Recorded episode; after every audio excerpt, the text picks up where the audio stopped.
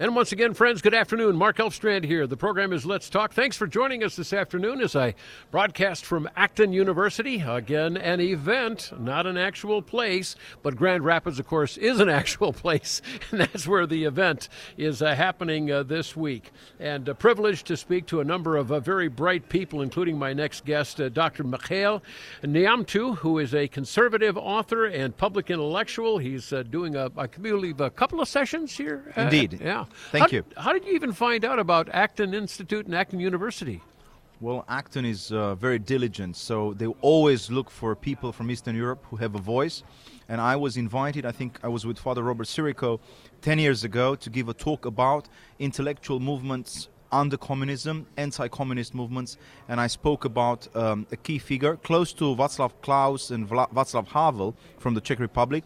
He's a Romanian former Minister of uh, Foreign Affairs, Andrei Pleșu. So I gave a talk 10 years ago. Then I got to be involved with other projects. I, I came to Acton University maybe five years ago, and now I'm a faculty member. Okay, so tell me about how your understanding of the way your history has been shaped in Romania in the last 30 years has impacted your thinking on politics and globalism. I know you're speaking as on part of that. It's true. Mark, once again, it's a privilege to be here because uh, 30 years ago it was unconceivable for a for a Romanian to be invited to speak to an American uh, radio about you know uh, subjects like politics and so on. So 30 years ago, my uh, father was um, an anti-communist fighter. I remember very vividly how he was on the streets of my hometown, Arad, close to Timișoara, uh, in uh, December 21st, 1989. And um, as a teenager, I could realize that um, the fight for freedom requires a commitment to even die for your own country and for your family. So I realized uh, it wasn't a joke to, to be involved in an anti communist movement in Poland, in Romania, in Bulgaria, in Hungary. These were very serious people, those who got involved. And most of them had Christian faith. Think of John Paul II. Uh, think of other leaders from um, uh, from Russia. Think of Alexander Solzhenitsyn, who was a devout Christian. So, irrespective of their confessional background, most of these anti-communist leaders uh, were um, were um, of Christian background and um, were believers, and because of that, I somehow never separated this fight for freedom against the tyranny from a pursuit of God. So, in my own life, right after the collapse of communism, I came to read the, Bi- the Bible, I came to understand how. Uh, our Lord and our God has always resisted the tyrants of the world. From the story of Moses uh, in uh, in Egypt to of course, the early Christians who did not like slavery, I realized that freedom is the ultimate gift from God. Hmm. Okay, so after Ceausescu was ousted, right? Right. I, I, was there in the 1990s and people were telling us all the stories, but there was this thread that suggested that just because he's left doesn't mean the movement has died and that you almost always have to be on guard for the similar kind of mindset that he had. Is that still the case? Sure. It's very easy to get rid of an individual. It's, it was easy to get rid of Saddam Hussein. Uh, it's still easy, probably today, to get rid of some uh, probably radical Islamic leaders. But it's not easy to get rid of a, of a, of a mindset, of a mentality, as, yeah. you, as, you, as you said. As you said, so I, um, I yes, I was uh, witnessing, unfortunately, in the early '90s, uh, a, a, growth of um, you know communist ideas in the government. And like many others I had to leave the country. I left Romania in uh, 1996 for the first time. Then I went to study abroad in uh, 2000 in Germany and then in uh, Great Britain. I got my PhD PhD from London. And when I came back, I realized a few changes uh, uh, did happen. Why? Because Romania, in the meantime, joined NATO, joined the EU, and that was, I would say, to a large extent, a positive, a positive thing. So Romania is changing, perhaps not as rapidly as it should. But uh, the greatest lesson of the of the last 30 years, once again, is that we can't just fight the political war. We have to fight also the spiritual war. So in Venezuela today, as we speak, there are people resisting, fighting communism. Uh, in Cuba, as we speak, there are people fighting communism, yeah. and most of them get their resources. They are nourished from the, by their faith, from their deepest convictions about uh, life. They are constantly being nourished, and then they have the capacity to fight against political structures which are oppressive. Okay, so tell me what you're speaking on here th- on this go round at Acton. I, I spoke already uh, today about how uh, the republican virtues of the early uh, Romans, the ancient Romans, people like uh, uh, Cincinnatus or Cato. I mean, my talk was more or less uh, from Cato to NATO, so to speak. NATO.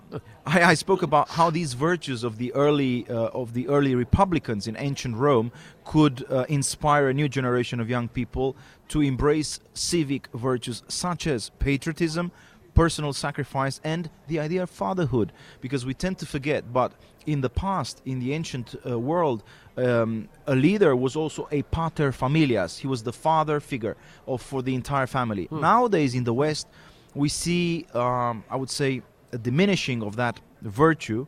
There are lots of families collapsing. There are lots of children being born uh, in families without a father. In America, there are 15 million uh, such children who uh, have to grow up without a father figure, and that has dramatic consequences upon our culture.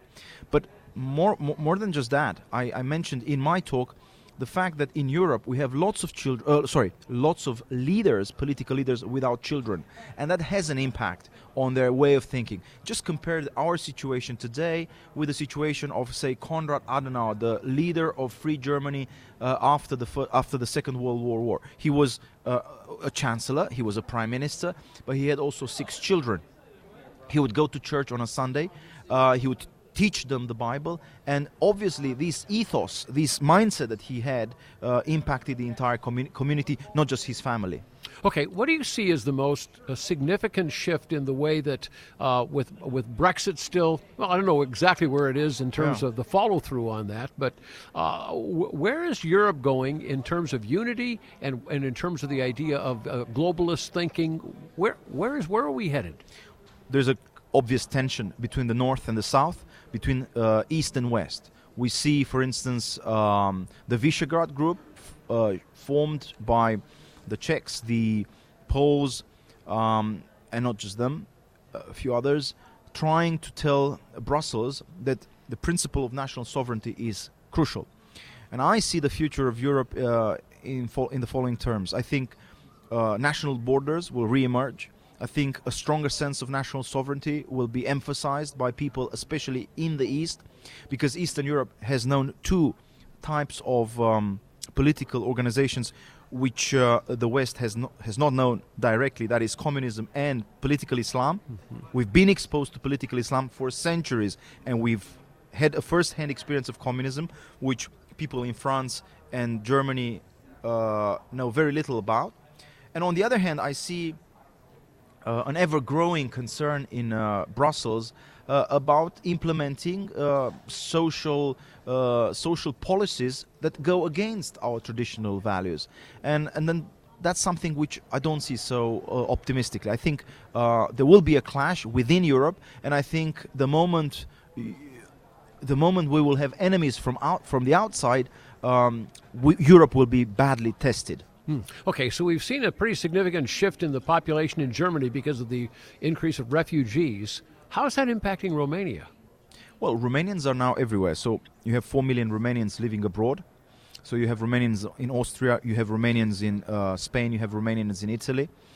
And they tend to bring with them a, a work ethic and I would say a religious identity which is quite foreign to the Muslim population. But, but are, are there a lot of refugees that are coming to Romania? Uh, for the time being, it's not the case. We have a natural border called Danube. It's a pretty large river. It's like Yeah. Colorado. It's Right. very difficult to cross the river. So as they come uh, through Turkey, uh, as they go through Bulgaria, they tend to avoid coming to Romania and they go to Macedonia and then Serbia and then they end up probably in Austria. So you don't see a shift in the the, the In our the way demographics, no. Yeah, right. No. The- but but in other countries in Europe, you do see this. I see that especially, as I said, in Central Europe. Yeah, I see that also in Italy. I travel quite a bit, and uh, I must say, uh, the Italy I have uh, known when I was very young, 20 years ago, is, is is almost disappearing. If you go to Sicily, if you go to Rome, there are parts of, of, of Italy which don't look the same. Not at all. So uh, that's why now you have um, a so-called populist movement in such countries, because Yeah. Because people feel they have been betrayed by the politicians. The politicians have made the wrong choices, and sometimes they make the wrong, choices for the reason uh, mentioned in my talk here at Acton, because they don't think about their own personal and family future, because they are selfish, because our politicians don't have, um, as they as they put it, a skin in the game, right? So once you don't have a skin in the game, then you think only about the here and now. You think about your pension, you think about your uh, your uh, perk money, and then you just um, uh, you just forget about uh, the future of the nation. Okay, well, so for our listening friends, you need to know that both of the presentations that uh, this uh, wonderful speaker is making here at uh, Acton University this year are available on a thumb drive by the end of this week. Just go to university.acton.org and then look for specifically Dr. Mihail Neamțu. And uh, thank you very much Mark, it was a pleasure. for stopping by and uh, visiting. And did we do a little Facebook Live on this, maybe? Too? Absolutely, my my viewers from Romania are probably greeting you. And you've got a big time talent taking care of that. for Absolutely, you. this young man has a great future ahead of him. Okay. thank you, Stefan. Thank you, Mark. Thank you. Thank you, Joshua. We'll Thank you. continue on Let's Talk in just a moment.